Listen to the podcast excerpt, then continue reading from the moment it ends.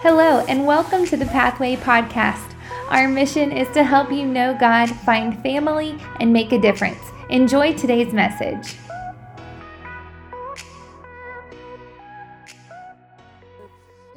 You're new, welcome. My name is Bryan. I'm the pastor. And at Pathway, our goal is to help you know God because we believe when you know God, not just know about Him, but really know Him on a personal level, it changes everything in your life. And so, man, we're so glad you're here. Thanks for coming.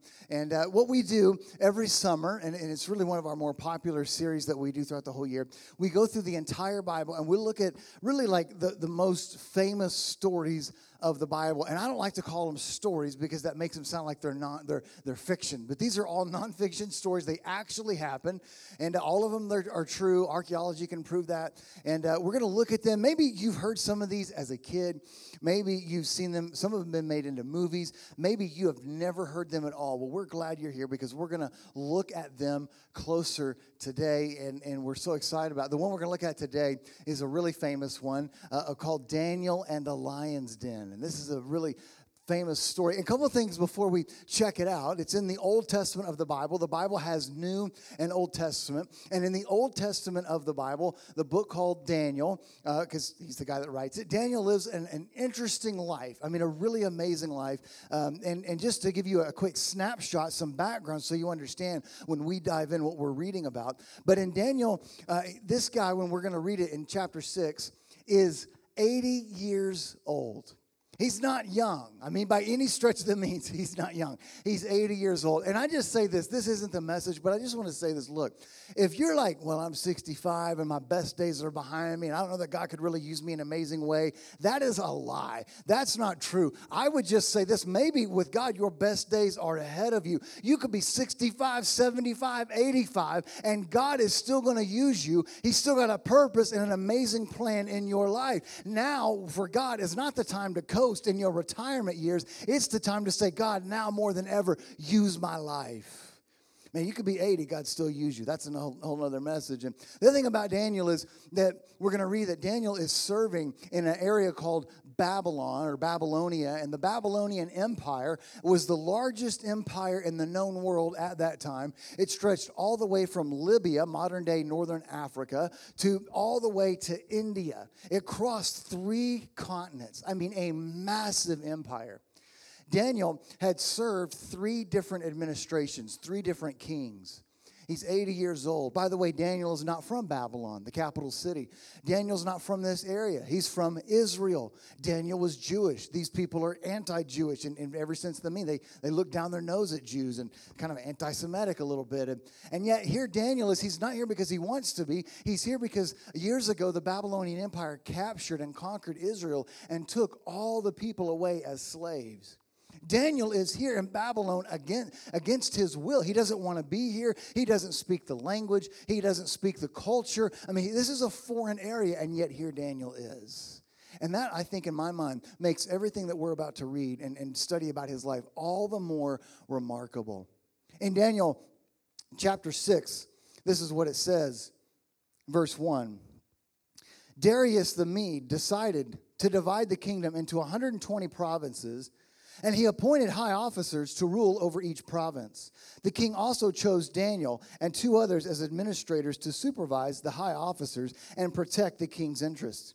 Daniel soon proved himself more capable than all the other administrators and high officers. Because of Daniel's great ability, the king made plans to place him over the entire empire. Then the other administrators and high officials began searching for some fault in the way Daniel was handling government affairs, but they couldn't find anything to criticize or condemn.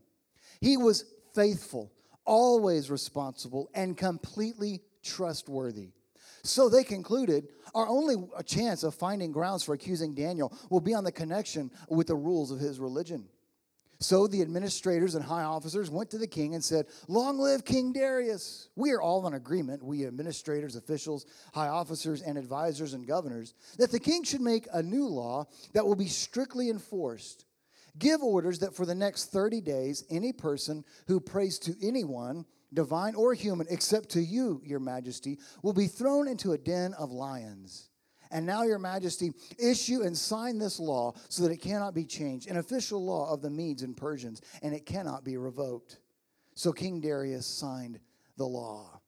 So here's what's fascinating that there's 120 people. The empire is so big that he appoints leaders, governors, to oversee all these different sections, all these different provinces, 120 of them. And above them, they have three different leaders. And then, really, it says, notice what it says in verse 2 Daniel proved to be more capable than the other two guys he was kind of sharing the responsibility with. And so King Darius had plans to promote Daniel to be the vice president of all of the Babylonian Empire. And he's not even from Babylon. I mean, it's remarkable.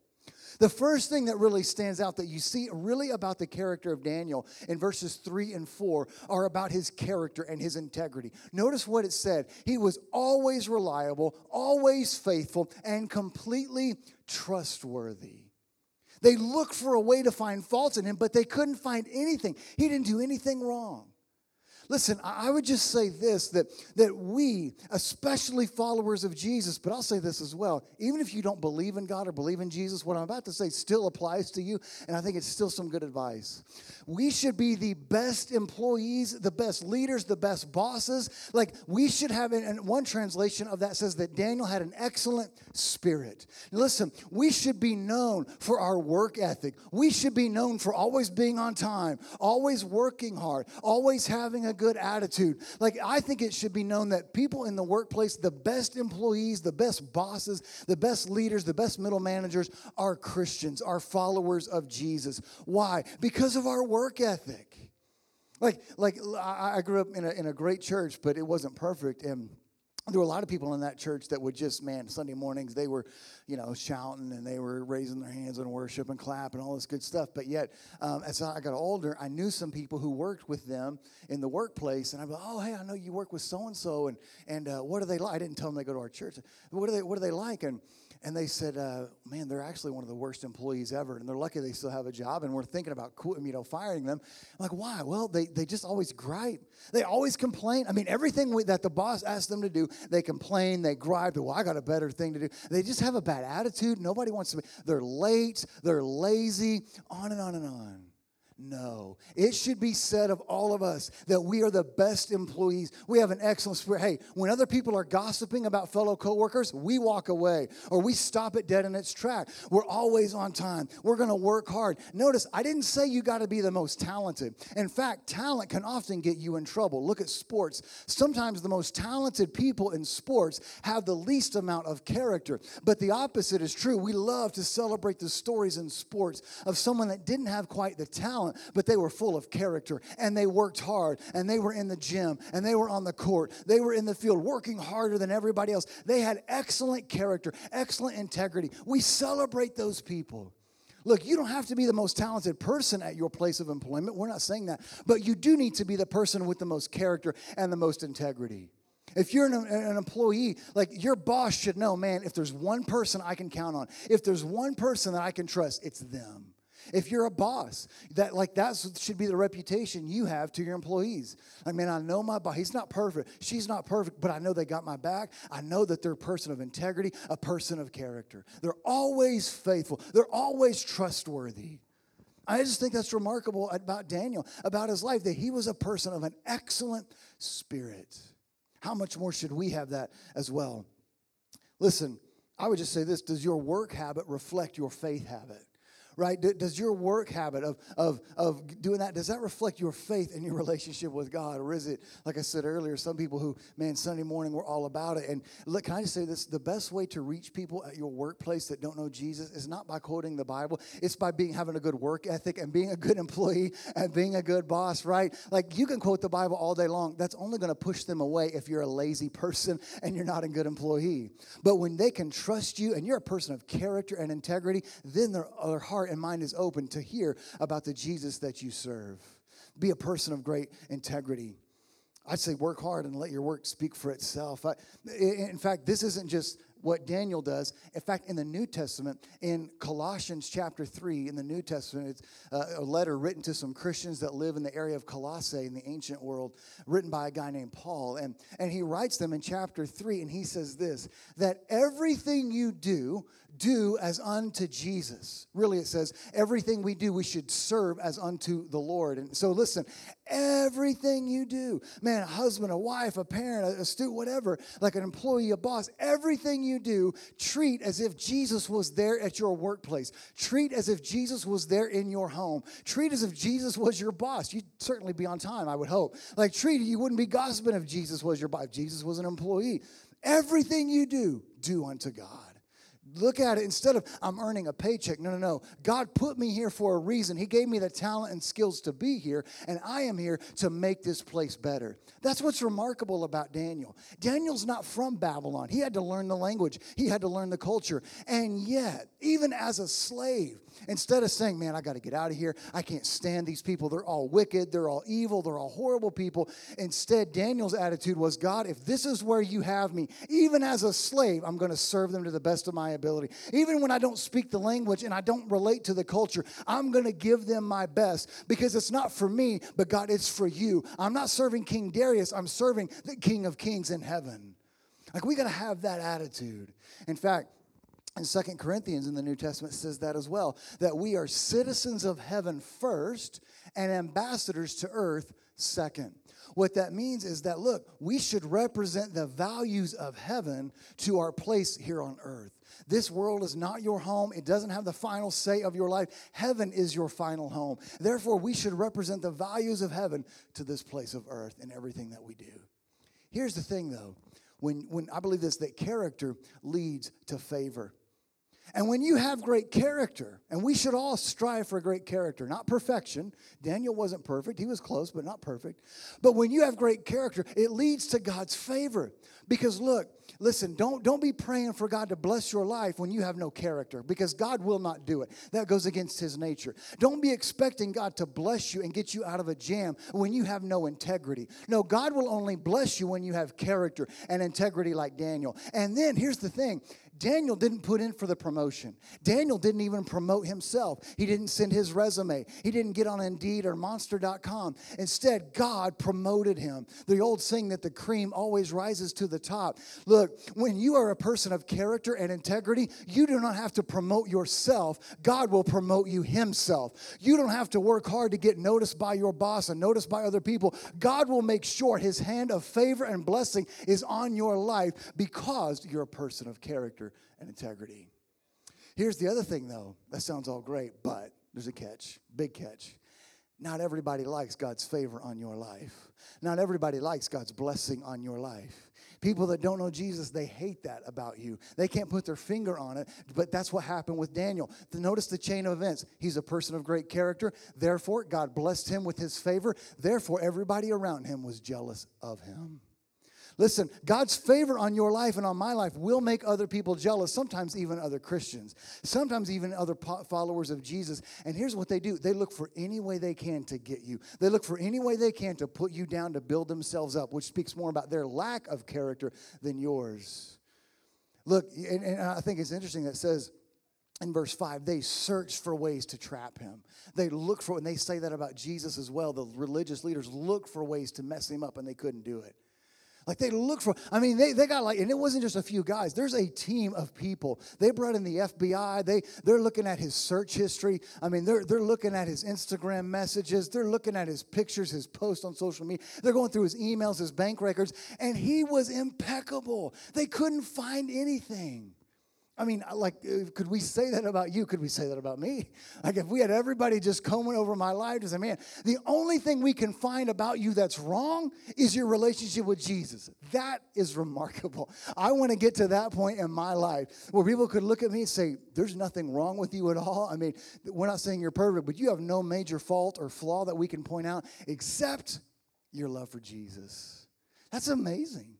That's really, really remarkable about Daniel. Listen, your relationship with God will be offensive to other people. It will. Jesus warned us about that in Matthew chapter 10 and chapter 12 that your relationship with Him you will be persecuted. You will be criticized for your faith. And here's what gets me when Christians, especially in America, are surprised on the news when they read about some law that infringes on their rights. Like, like they're surprised about that. Hey, Jesus said that was going to happen 2,000 years ago, so just it's going to happen. Like He told us to be prepared. People are going to despise you, Jesus said, for being his follower, but don't you dare hate them in return or despise them in return. Do what Jesus did, love them in return. Do what Daniel did, love them in return. Daniel could have could have said, "Hey king, look, this isn't true. Look at what they're trying to do to me. This is bad. This is horrible." Daniel could have tried to trip them up, but instead he just still loved them. Like just love people. Don't you dare try to offend them or try to purposely push them away. Love them even when it hurts. That's the story of Daniel. I love this that that what do you do in your life when you're doing the right things, but you get the wrong results? Daniel's doing the right thing. He's being faithful to God. He's praying to God. He's doing the right thing by serving King Darius faithfully. He, he's promoting the kingdom. The kingdom is blessed because of Daniel, and yet it still lands him in prison, and more than prison, a den of lions because he breaks the law. Look at this in verse 11, 10 and 11. But when Daniel learned that the law had been signed, he went home and knelt down as usual in his upstairs room. With its windows open toward Jerusalem, he prayed three times a day, just as he had always done, giving thanks to his God. Then the officials went together to Daniel's house and found him praying and asking for God's help. Here's the thing prayer leads to power. What do you do in your life when you're doing the right things and you're being faithful to God, but your faithfulness to God gets, your, gets you fired from your job? What do you do when you're, when you're really trying to be faithful to God and you're trying to serve and you're trying to be faithful to your boss? And as a boss, you're trying to be faithful to your employees, but, but something still happens and you still get fired or you still have to shut the business down. What do you do? For Daniel, it was pray. And notice this, by the way, that it said, as was his habit. Like Daniel didn't pray before he got in the lion's den. Daniel didn't pray when he found out about, about the new law. No, it said that Daniel made a habit of this. It was almost like muscle memory, but spiritual memory. That Daniel didn't say, Oh, I found out about the law. I'm worried. I'm stressed. I'm anxious. I'm nervous. I'm going to lose sleep tonight. What's, what am I going to do? I'll go to the king and try to make it right. I, I'll scheme and try to find plans to get my way out. I'll hide. I'll run away. No. Daniel stood firm and did what? Prayed. He didn't hide, he didn't run away, he prayed because Daniel knew that there is power in prayer. Daniel realized I could go to King Darius, but the ultimate authority is not with King Darius, it's with the King of Kings in heaven. Daniel understood I could go to my enemies and try to silence them, but my enemies have no real authority over me, only my Father in heaven. Listen, don't be worried about, about the kings and bosses of this earth. Focus on King Jesus of heaven. He's the one that has the real authority, He's the one that has the real power over your life. I mean, Daniel realized if I go to King Darius, what good is it going to do? He doesn't have any real authority. I'm going to go to the King of Kings that can change the heart of King Darius. I'm going to go to the King of Kings that can change the heart of my enemies. I'm going to pray. And notice what it says when they found him, what they find him doing? Texting, calling, worrying, stressing, going to the bank? No, praying. But could it be said that when your enemy finds you out, what are you doing? Worried about your enemy, stressing about your enemy, or praying for your enemy? It says that they found Daniel praying. I love that.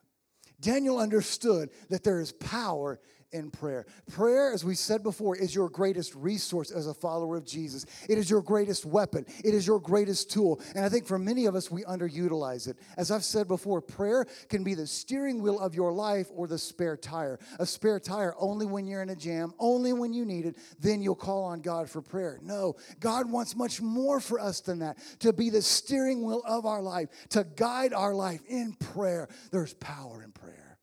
Daniel knew that. I love the, one of the things that we do here at Pathway every January is we spend 21 days of prayer and fasting. Fasting is simply we're going to give up food or something like that if you have dietary issues. But we're going to give up typically food and we're going to spend that time praying. Why do we do it in January? Because it's the first of a brand new year. As we sang earlier, God doing a new thing. It's a new year. And so, what we're really saying is, God, this year is yours. From January 1 to December 31, it's your year. I am yours. My money is your money. Everything I have is my job is yours. My employees, my boss, everything that I have is yours. We give it to God in January because, look, you don't know what's going to happen in May of that year. You don't know what's going to happen in August, which is a week from now. You don't know what will happen in October, but you can pray, and it's almost as if you're sending your prayers ahead of you. Be a person of prayer. That's why we always do that. I love with Daniel, if we were to interview him today, I think even being 80 years old, Daniel would say something like this Look, when I'm the vice president of the most powerful nation and empire in the world, I pray. When I'm thrown into a den of lions, I pray. When everybody's looking at me, I pray. When nobody's looking at me, I pray. When everything's going my way, I pray. When everything's falling apart around me, I pray. When I've got money, I pray. When I'm broke, I pray. When it's legal, I pray. When it's illegal, I pray. I pray, I pray, I pray. Let that be the anthem of your life. Let that be the anthem of Pathway. Let that be the anthem of this place. People of prayer. Prayer leads to power. Daniel knew that. 80 years old, and he understood that. I've shared this story before, but my mother passed away when I was eight years old, and I remember a lot about her. Um, and one of the things that I remember the most, I've shared this a lot, but one of the things I remember the most is when she would, every morning, she was a school teacher in Northeast Oklahoma, and she taught special education students uh, with special needs. And, and so every morning, uh, she would get up first, and my dad would already be off to work, and, and I would get up and get ready to go to school. And uh, as I was getting ready to go to school, I'd come into the kitchen, and uh, we had a smaller house. I'd come in the kitchen, and there she would be with her Bible open in her bathrobe. She had usually wore contacts, but this time she had these, you know, glasses on. They're, you know, from the 80s, really thick glasses, and and and she would have her Bible, and she would be tears, not all the time, but a lot of times tears would be coming down her face onto the pages of the Bible. And there next to that was a, a bowl of Malt-O-Meal. I love Malt-O-Meal. It has nothing to do with the message. I just love it. You want to bless me? Give me some Malt-O-Meal. I'm all about it. It reminds me of my mom. And so there'd be Malt-O-Meal. And, and, and not all the time she'd be crying, but it was just, why would she be crying? Because she just felt an intimacy and a power and prayer in that simple moment. It wasn't like she was there for hours and hours. Maybe she was. I don't think so. But for those moments, she felt heaven on earth. She connected with God in a powerful way. And I remember that. I personally believe this, and I can't prove it to you, but I believe this with all my heart. That the, some of the prayers that she was praying was, God, be with, be with Bryan. Help him to marry a godly woman. God, be with Bryan and help, help him to do good in school. Help him to be a, a, a young man and a man of character and it's God, be with Bryan. Help him to love you with all of his heart. Be with Bryan. Help him to raise his kids that love you. Here's the thing she never got to see any of those things happen. Maybe she is from heaven. I'm not sure how that works, to be honest, but, but she never got to physically see it happen. But I believe to this day, and you could never tell me otherwise, God is answering her prayers from back in 1993 before she died, even to this day. Like, like look, I just believe that. I'm praying right now. Every day I pray over my kids. God, help them. And they're, they're seven and five. God, help the person they're going to marry. Really help the person they're going to marry because they need it. But God, let them be men and women, of leaders and hard workers and character and integrity of prayer and of your presence and of your word. Let them, God, bring other people to you. I pray, I pray over their kids. I mean, I just like, look, parents, it's important that your kids see you pray. It's important that you pray over those things in the future. You never know what's going to happen. Daniel, I'm sure, months and years in advance had no idea that one day praying would be outlawed, but yet he was prepared. Why? Because he prayed, because he knew there's power in prayer. I told our staff this past Monday at staff meeting, hey, look, God is doing something very special, very unique right now at Pathway. And, and, and this is not the time to go easy. This is not the time to coast. This is not the time to say, oh man, finally things are really going our way. No, we have never seen God move the past few weeks like we have just, just right now in over three years. Now is the time to pray like never before. Now's the time to lean in. Now's the time to seek God. What are you going to pray for? Revival. Why? We want to see people come to Jesus Jesus. We want to feel God in a powerful way. We pray for the city of Yukon and West Oklahoma City Metro. Like we're praying for revival. Now more than ever, we hit the gas, we lean in because God is moving. Be people of prayer. That's what God is wanting. Listen, I love that Daniel, we're about to read, gets thrown into the den of lions. You might be surrounded by the enemy in a den of lions, but God wants you to know you're not surrounded by the enemy. I'm sending angels to shut the mouth of the enemy in your life. You're not surrounded by lions, you're surrounded by my angels. Like, look, that's what prayer can do for you. That's the power of prayer. You're not surrounded by the problem. God's going to send an angel. He may come himself and shut the mouth of the problem for you, and that you can sleep at peace at night. As we're about to read, Daniel slept better that night in the den of lions than the king did in his comfortable palace. Look at this in verse 16. So at last, the king gave orders for Daniel to be arrested and thrown into a den of lions. The king said to him, May your God, whom you serve so faithfully, rescue you. A stone was brought and placed over the mouth of the den. The king sealed the stone with his own royal seal and the seals of his nobles, so that no one could rescue Daniel. Then the king returned to his palace and spent the night fasting. He refused his usual entertainment and couldn't sleep at all all night. Very early the next morning, the king got up and hurried out to the lion's den. When he got there, he called out in anguish Daniel, servant of the living God, was your God, whom you served so faithfully, able to rescue you from the lions? Verse 21 Daniel answered, Long live the king. My God sent his angel to shut the lions' mouths so that they would not harm me. For I have been found innocent in his sight, and I have not wronged you, your majesty. So the king was overjoyed and ordered that Daniel be lifted from the den. Not a scratch was found on him, for he had trusted in his God. Uh, listen, listen, Daniel, the king, notice what the king says. And that's what it means. The Old Testament was written in Hebrew. And in Hebrew, that's what it's saying. Look, Daniel, as the king, I can't rescue you. This law is binding. So maybe the God that you serve can rescue you. You need to know today, there are some things that only God can rescue you from. You can't earn your way out of it. You can't work your way out of it. You can't be religious enough to get out of it. You can't, you know, try to find a financial way out. Only God can rescue you for certain certain things in your life. Here's the thing that, that I love this right here proves that the enemy doesn't have the final say of your life. God does. The enemy thought that we got the final say of Daniel. We're putting him in a, in a tomb alive and with the lion's den, and we're done with that rascal. It's all over. The enemy thought that was the final say. And thousands of years later, the enemy thought that when they put Jesus in the tomb and he was dead, that's it. It's all over. But what the enemy didn't know was that he doesn't have final say over our life. God does. And so Jesus comes out of the tomb tomb. Daniel comes out of the tomb. That's the third thing. Jesus leads to freedom. As we said every week, that, that the whole Bible points to Jesus, and he's on every page if you look. Daniel and Jesus have a lot in common. Both of them were willing to follow God to the point of death. Daniel wants to follow God to death, and yet he's spared in the lion's den. But Jesus follows God to death and dies. Both of them, as we said, were thrown into a tomb. Both of them in that tomb were sealed with a giant stone, and that stone was sealed shut so they couldn't get out. The only difference was Jesus was dead 100% when he was in there. Daniel was 100% alive. But both of them still came out of the den of death more alive than they ever were before. The enemy doesn't have the final say over your life because Jesus leads to freedom. I love that about Daniel. See, Jesus goes into the ultimate lion's den. And as he's in there, he face, faces the ultimate problems that we would ever face the problem of sin and death or separation from God. And Jesus doesn't just shut the mouth of sin and death, he destroys it once and for all. So, look, the worst thing that could ever happen to you in this life isn't being financially broke, and that's, that's very bad. The worst thing that could ever happen to you is death.